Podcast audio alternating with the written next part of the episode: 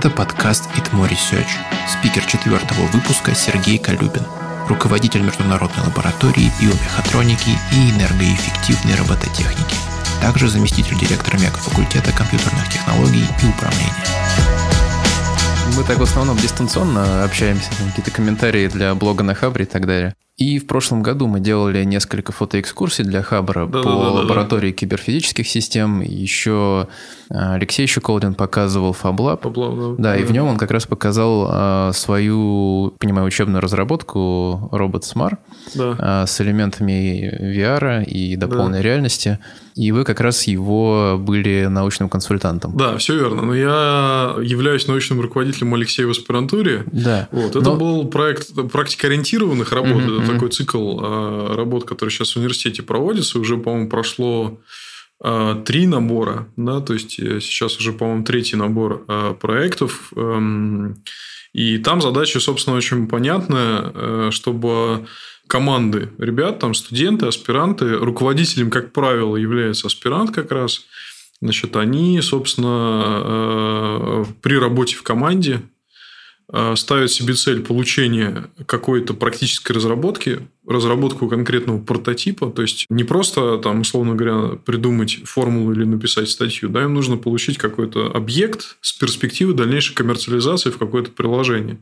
Вот. Ну и по ходу, естественно, что мне кажется, тоже очень важно, они, э, ну, не они, а в целом вот эти практикоориентированные неокры решают задачу в том числе воспитания культуры производства. Да, то есть это культура разработки, культура производства. То есть помимо того, что они на коленке там что-то собирают, да, фантазируют, им нужно понимать, что есть некоторый цикл. Там разработка концепции, проработка конструкторской документации, да, там, значит, э, все ну, это должно... Конечно, я к чему веду. Помимо него же еще были проекты, и да. вы возили целые команды, в том числе они участвовали в больших конференциях э, по робототехнике, да. и под брендом TechCrunch и так далее, но при этом вы э, уже тогда были заместителем руководителя целого мегафакультета, и сейчас еще к этому добавилась работа по магистерским программам. В сознании обывателя это все такое э, забюрократизированная деятельность. Удается ли сейчас также плотно сотрудничать с младшими коллегами и подсказывать им?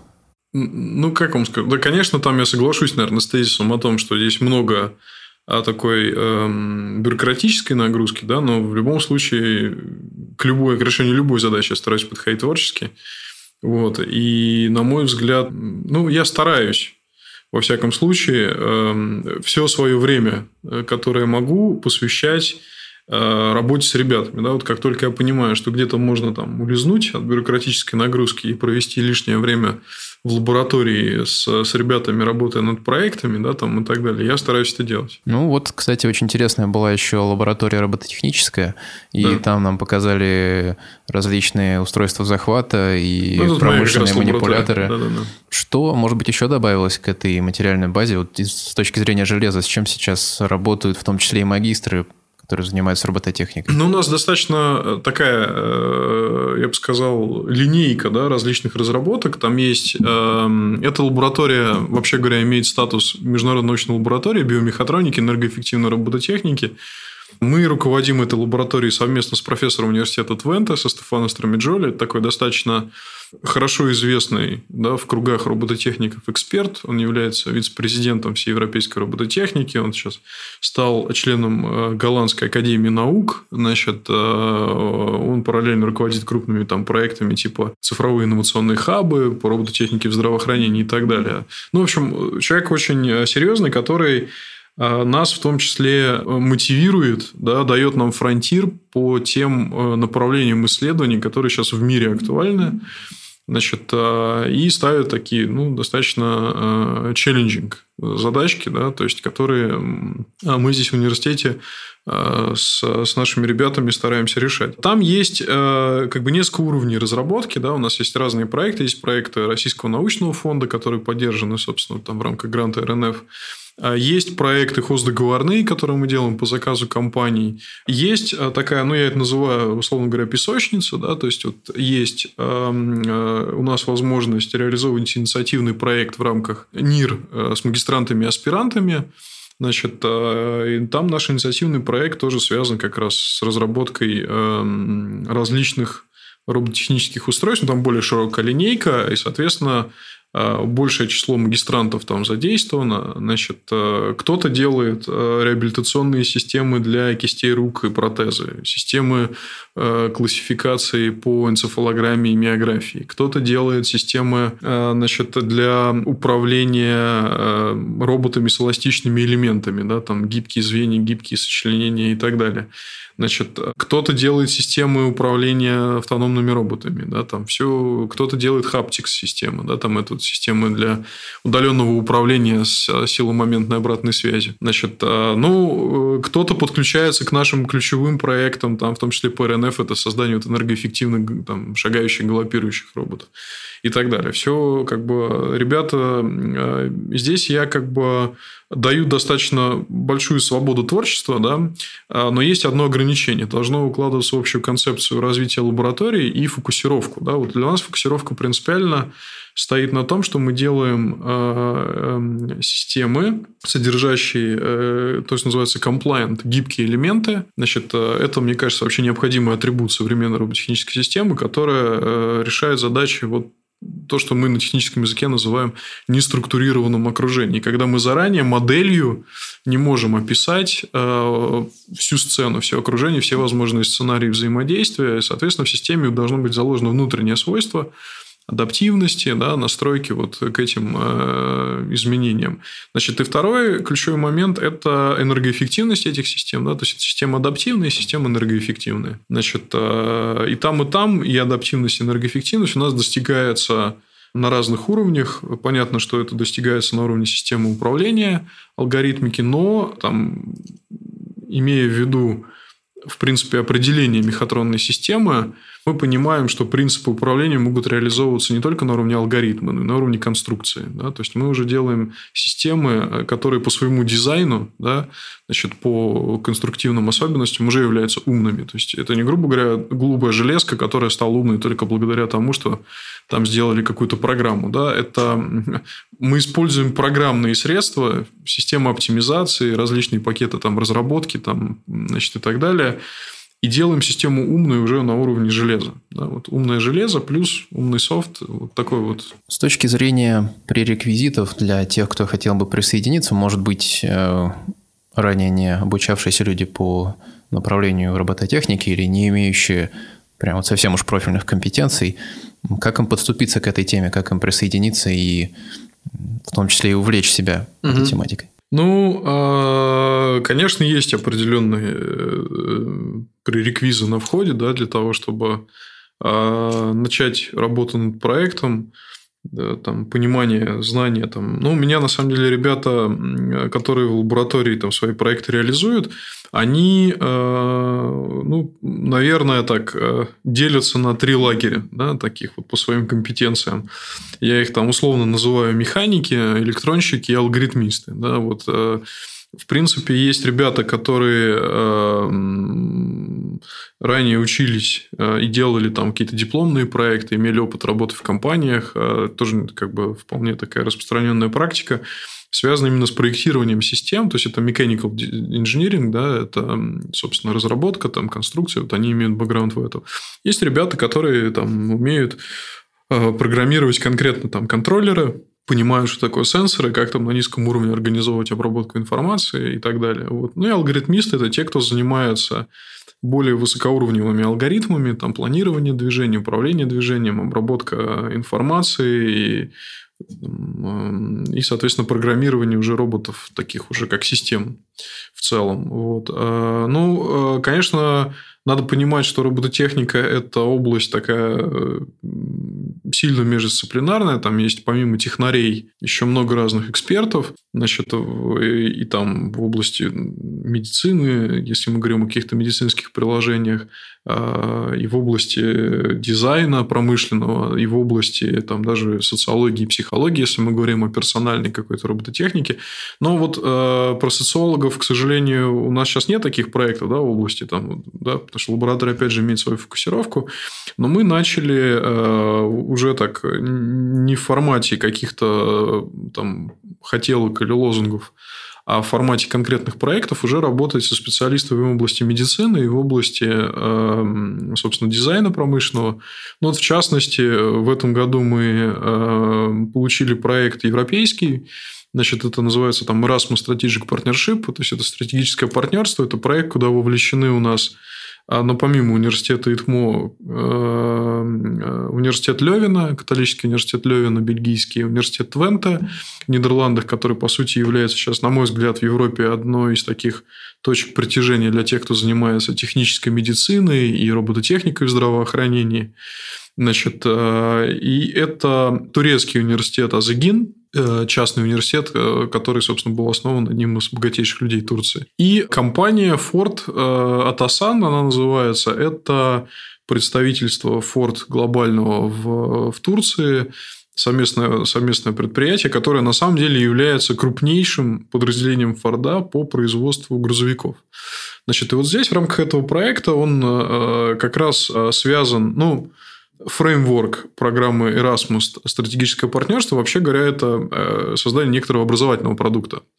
Вот, то есть, мы не делаем research, э, мы делаем э, на выходе от нас ожидается курс образовательный курс такой, значит, междисциплинарный уровня graduate, то есть это магистры и аспиранты. Но на самом деле, конечно, это вот возможности стратегического партнерства, это для того, чтобы начать более тесную кооперацию между теми организациями, научными группами, которые в рамках проекта в консорциуме в этом взаимодействуют. Сам проект, он вообще говоря про носимую коллаборативную робототехнику, там называется VCORD, Wearable Collaborative Robots Design, и э, вот там уже в полный рост, помимо того, что мы делаем, э, значит, рассматриваем, скажем так, те знания, которые необходимы разработчикам э, технологий для тех же промышленных экзоскелетов, для коллаборативных манипуляторов, значит, которые сейчас э, там, используются на сборочных производствах, там много где. Значит, э, мы работаем также и с, в частности, из Левина и из Твента специалист в области медицины. Значит, это, собственно, понятно, что те же носимые коллаборативные роботы могут использоваться, с одной стороны, как некоторые реабилитационные системы, протезы, ортезы умные, да, значит, э, с одной стороны, а с другой стороны могут использоваться как э, те же Haptics-системы хирургических роботах значит, э, для проведения там, минимально инвазивных операций, ну и так далее. Вот. И мы понимаем, что, в принципе, э, без специалистов в медицине, без практикующих, в том числе там, хирургов, реабилитологов, кинезиологов и так далее, мы просто не можем сформировать правильный, ну, такой mindset, да, то есть, э, вообще говоря, понимание проблематики, а, то есть инжени, инжени, инжиниринг в этой, в этой области это там, ну, не знаю, там, ну, процентов э, в зависимости от разработки, там, от 40 до 80, наверное, да, но очень важно, что есть другие эксперты. Все-таки такой междисциплинарный подход, это, ну, не знаю, мне кажется, такая исключительная особенность университета, и его можно встретить на всех топовых программах. Ну, в общем, да. Да, это стыкуется и с нашей, называется, стратегической целью университета, и с программой развития, которая там в дорожных картах отражена.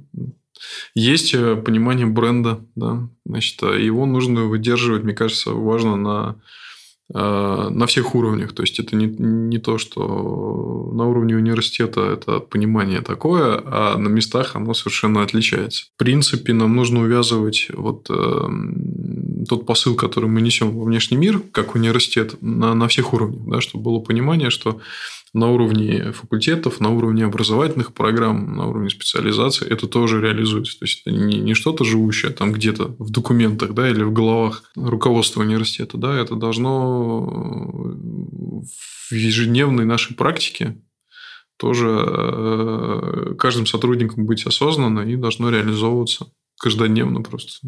Ну, а все-таки с точки зрения человека, который непосредственно участвует э, в образовательном процессе, как он может воспринимать такой подход междисциплинарный? А, есть ли у него все-таки определенный профиль и стержень? Может быть, это назвать э, стоит траекторией развития индивидуальной, может быть, как-то еще.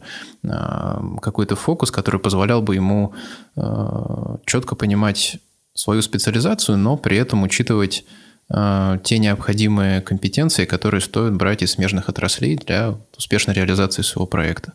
Мне кажется, что вот это понимание, да, и главное, там, в том числе готовность, да, угу. так вот э, не быть зашоренным, а смотреть более широко, это, вообще говоря, э, необходимость сейчас, да, потому что, возможно, э, даже правильно будет сказать, что какой-то очередной виток развития переживает там вся современная наука, когда у нас понятно, что сначала были ученые которые ну, были универсалами, да, то есть там те же известные всем физики, да, вообще говоря, они были и философами одновременно, да, и там математики, в том числе там тот же Ньютон или Декарт, да, там, если вспомнить, да, значит, а, вообще говоря, они имели философское образование и вот как бы там естествознание и так далее. Потом произошла такая более четкая специализация, каждый стал заниматься конкретно своей областью. Возможно, это, ну, невозможно, а, наверное, это как, как закон развития Э, это требовалось на тот момент. Сейчас, мне кажется, это вот новый виток, новый заход, когда снова более востребованными становятся специалисты э, э, с универсальными компетенциями. Ну, часто говорят, да, там о T-shaped professionals, да, то есть это, грубо говоря, есть некоторая горизонталь, более широкое понимание, да, там какого-то спектра Э, технологий, э, возможностей, проблем, да, там, которые нужно рассматривать, факторов, которые нужно принимать во внимание. И при этом есть какая-то вот э, более глубокая, да, где, где, где понимание наиболее глубоко предметная область.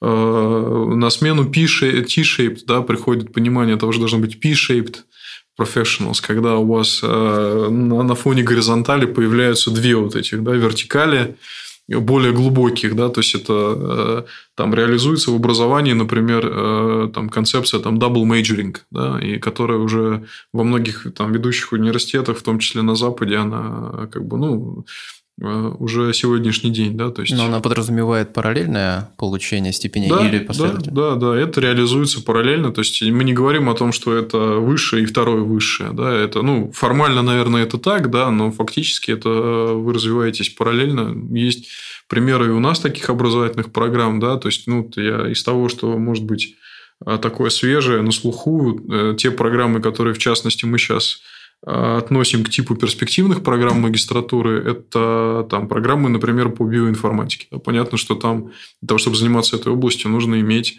возможно, даже равновеликие знания как в области информатики, так и в области там, молекулярной биологии, генетики там, и так далее. Да.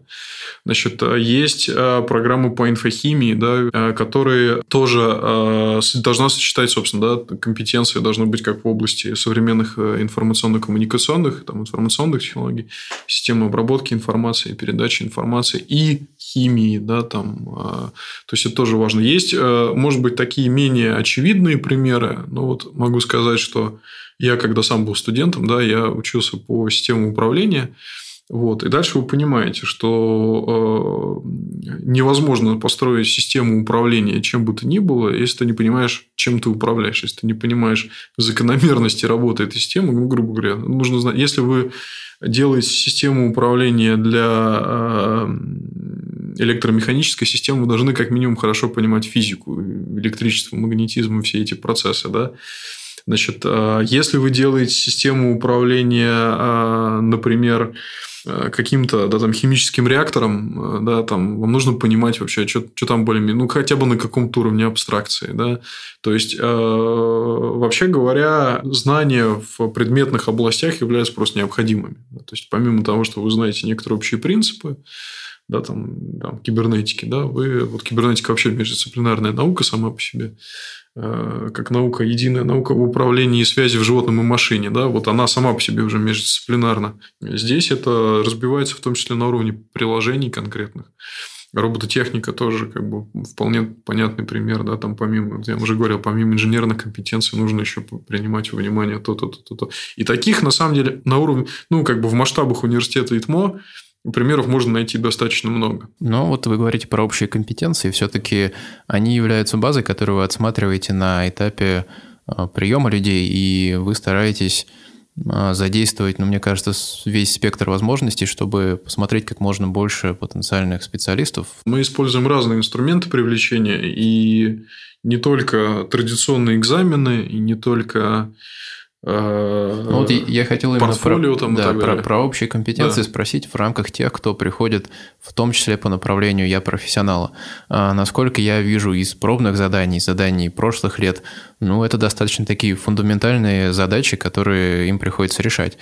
Как э, эти люди могут понять, э, что их будет ждать впоследствии на самих программах, когда они сталкиваются вот с такой совсем теоретической базой, и, наверное, они начинают сомневаться, будет ли у меня возможность заниматься чем-то практическим, смогу ли я там дойти до реализации всего этого на примере отдельно взятого какого-то проекта, где это все будет э, работать на конкретной технике, на железе, или, возможно, я буду сотрудничать с какой-то компанией. Да, я понимаю. Значит, ну, смотрите, значит, э, я немножко, если можно так, э, переосмыслю для себя этот вопрос, постараюсь на него ответить. А, в принципе, сейчас велик запрос на то, что э, как можно быстрее хочу перейти к практике. Да? Хочу вот это все пощупать, чтобы оно там быстро как можно полетело, побежало. Это было, на самом деле, когда еще я там был студентом, да, это было одной из мотиваций того, что мы открыли, так сделали ставку на программу по робототехнике, хотя там классическая область компетенции была система управления – а, ровно то, что, ну, как бы система управления и график на экране, это, в общем, теория, да, как бы, ну, какая-то линия побежала, ну, даже вроде можно как-то интерпретировать то, что мы получили. А с робототехникой все просто. Робот поехал или не поехал, он решает задачу не решает. Главное, ты видишь, как бы сразу видишь эффект, сразу видишь там полезно, не полезно, ну и так далее. Но э, есть э, одно но. Значит, э, быстро решаются только простые задачи. И на практике оказывается, что если вы ставите какой-то более челленджинг э, значит, задачку, такую более сложную, более э, требующую там, где-то творческого подхода и каких-то более глубоких знаний, если у вас с теорией есть пробелы, да, если вы что-то не знаете, какого-то базовых вещей, базовых принципов, э, каких-то инструментов, то вы просто на саму практическую разработку потратите кратно больше времени. А, проблема не в том, что там какие-то скучные профессора там нас учат формулы писать, но есть неплохое выражение, что нет лучшей э, практики, чем хорошая теория. Да? Есть, нет, нет, э, э, можно потратить массу времени на то, чтобы в ручном режиме методом грубой силы подобрать какие-то числа, но если у вас есть формула, которая позволяет их аналитически рассчитать, ну, как бы это будет гораздо быстрее и проще. Проблема, проблема в том, что вы просто этой формулы, может быть, не знаете, и вы потратите часы, дни или недели да, там, разработки методом научного там, или слабо научного тыка, пытаясь решить проблему.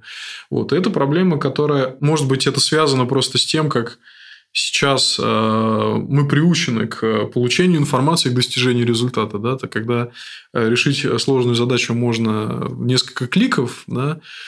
Посыл такой, что для того, чтобы научиться решать вот эту задачу, вам нужно потратить несколько недель, почитать книжки, статьи да, там, и так далее он вызывает там непонимание, может даже где-то отторжение. Типа, почему? Я вот, смотрите, я с телефона так умею.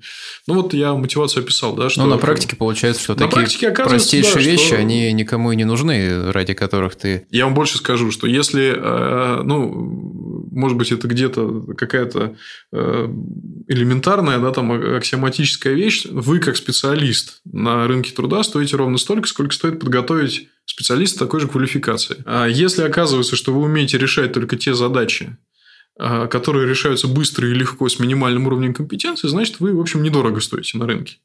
Значит, ну, и, наверное, на большую зарплату претендовать не можете. А с учетом э, такого скачка в развитии сейчас цифровых технологий, есть другая угроза, что на самом деле окажется, что то, что вы раньше, за, за что вы раньше получали деньги, сейчас могут делать э, в широком смысле машины, имея в виду там, да, программы, да, там машинный интеллект, э, значит, там машинное обучение и так далее. И вы, в принципе, как человек, как специалист уже со всеми своими недостатками, там, прихотями и так далее, в общем-то, не нужны. Да, это делается машиной за бесплатно. Да, алгоритмом делается за бесплатно. И тогда возникает вопрос, собственно, а чем чем вы-то здесь можете конкурировать. Да? Поэтому э, мне кажется, что все-таки это важный момент, э, чтобы человек мог решать действительно сложные сложные задачи, но не сложные в смысле, то есть сложные для нас и сложные для машины это тоже разные вещи. Ну, да? Не терял гибкости. Э, ну да, и... то есть какие-то какие задачи, которые требуют такого э, достаточно, возможно, продолжительного напряжения извилин. Да? Вот, как бы, э, вот э, такие задачи надо уметь решать. А для этого, в том числе, мне кажется, полезно некоторое э, хорошая фундаментальная подготовка. Иначе все это становится профанацией. Ну, я бы даже сказал, что, возможно, это работа с новыми вопросами, которые еще не сформулированы. То есть готовность ответить да. или попытаться на них ответить. Да даже она... поставить задачу, да. Mm. Даже, даже правильно, корректно сформулировать задачу, э, это тоже уже очень важно. Да? Может быть, скоро мы перейдем э, к парадигме развития, когда человек будет формулировать задачи, значит, а машины будут их решать. Но так или иначе, да, но надо уметь, чтобы правильно сформулировать задачу, нужно тоже знать много. Вот. Есть еще вот определенный миф, когда люди говорят о лаборатории робототехники, о лаборатории киберфизических систем, сразу представляются какие-то люди в белом, э, которые вот ходят и что-то там, может быть, в каких-то защитных очках делают. Ну, честно вам скажу, что у нас в белых халатах, наверное, никто не ходит. Вот, все ходят, кто кому в чем понравится. Вообще надо, ну, как бы у нас одна из ценностей университета – это уважение к личности, да, и академическая свобода. А, так вот, э, главное, чтобы они э, реализовывались как личности, как профессионалы. В чем они при этом ходят, там, что едят, это как бы уже там дело десятое. Да? Мы на это не обращаем внимания. Ну, если техника безопасности требуется носить очки или не совать пальцы в розетку, ну, нужно не совать пальцы в розетку и носить очки. Это тоже понятно. А ребята все очень разные, на самом деле. Как бы, и я всем своим там, ребятам, которые, с которыми работаю, говорю очень просто. Каждый из вас, ну, может быть, не сразу, но со временем э, точно должен стать э, лучше меня, а как минимум в чем-то. Да, то есть вот у каждого э, свой талант и своя такая вот, да, как бы там фишка, да, вот, э, вот в этом вот вы должны знать, что в этом направлении вы лучше всех. Не только там лучше меня, вы лучше всех в лаборатории именно в этом, да, и мне кажется, что правильно ну, как футбольную команду собирают, там лучший вратарь, да, лучший защитник, лучший распасовщик, лучший забивальщик голов, да, там, да, а, плеймейкеры и прочие, да, то есть все они важны, каждый должен быть хорош э, в чем-то своем. И вот тогда собирается команда, да, когда как бы, ну, множество людей э, одинаковых, это вообще говоря, ну, слабо продуктивная такая, да, боевая единица. Все примерно умеют все то же самое. Понятно, что должна быть где-то взаимозаменяемость, да, между, э, между людьми. Но э, важно, что каждый из них э, индивидуален, и каждый силен в чем-то своем. А как может идти тогда взаимодействие между такими людьми, которые имеют некую специализацию? У них у каждого есть свой проект, или они могут работать как над личным проектом, так для и над этого, общим? Для этого они объединяются в лаборатории. И в этом смысле хороший пример лаборатории киберфизических систем – Э, когда мы принципиально на уровне мегафакультета поставили задачу собрать специалистов в разных областях, а посадить их в одном помещении, чтобы они вместе э, общались, вместе проводили время, вместе решали совместные задачи, что важно, банально ходили вместе на обед и так далее. То есть они таким образом устанавливают э, common language.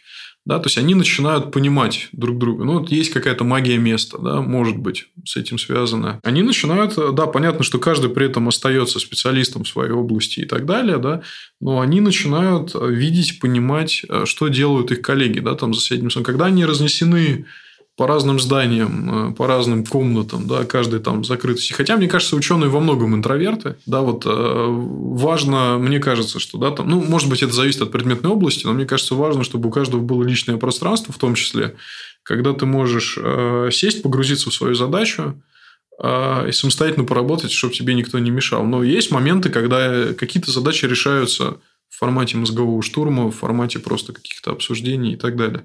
То есть здесь нет рецептов, мне кажется. Это, в принципе, если бы у нас был рецепт, э, как э, генерировать э, постоянно новые знания, да, то мы, наверное, уже многие проблемы решили. Пока это во многом искусство. Когда они понимают, что задачу они могут решить только совместными усилиями, появляется потребность к тому, чтобы начать общаться, вникать в то, что делают люди рядом. Только так, мне кажется. Все. Если беседа показалась вам интересной, поддержите нас в Apple подкастах. Itmo Research теперь выходит и на YouTube с тайм-кодами и слайдами по содержанию выпусков.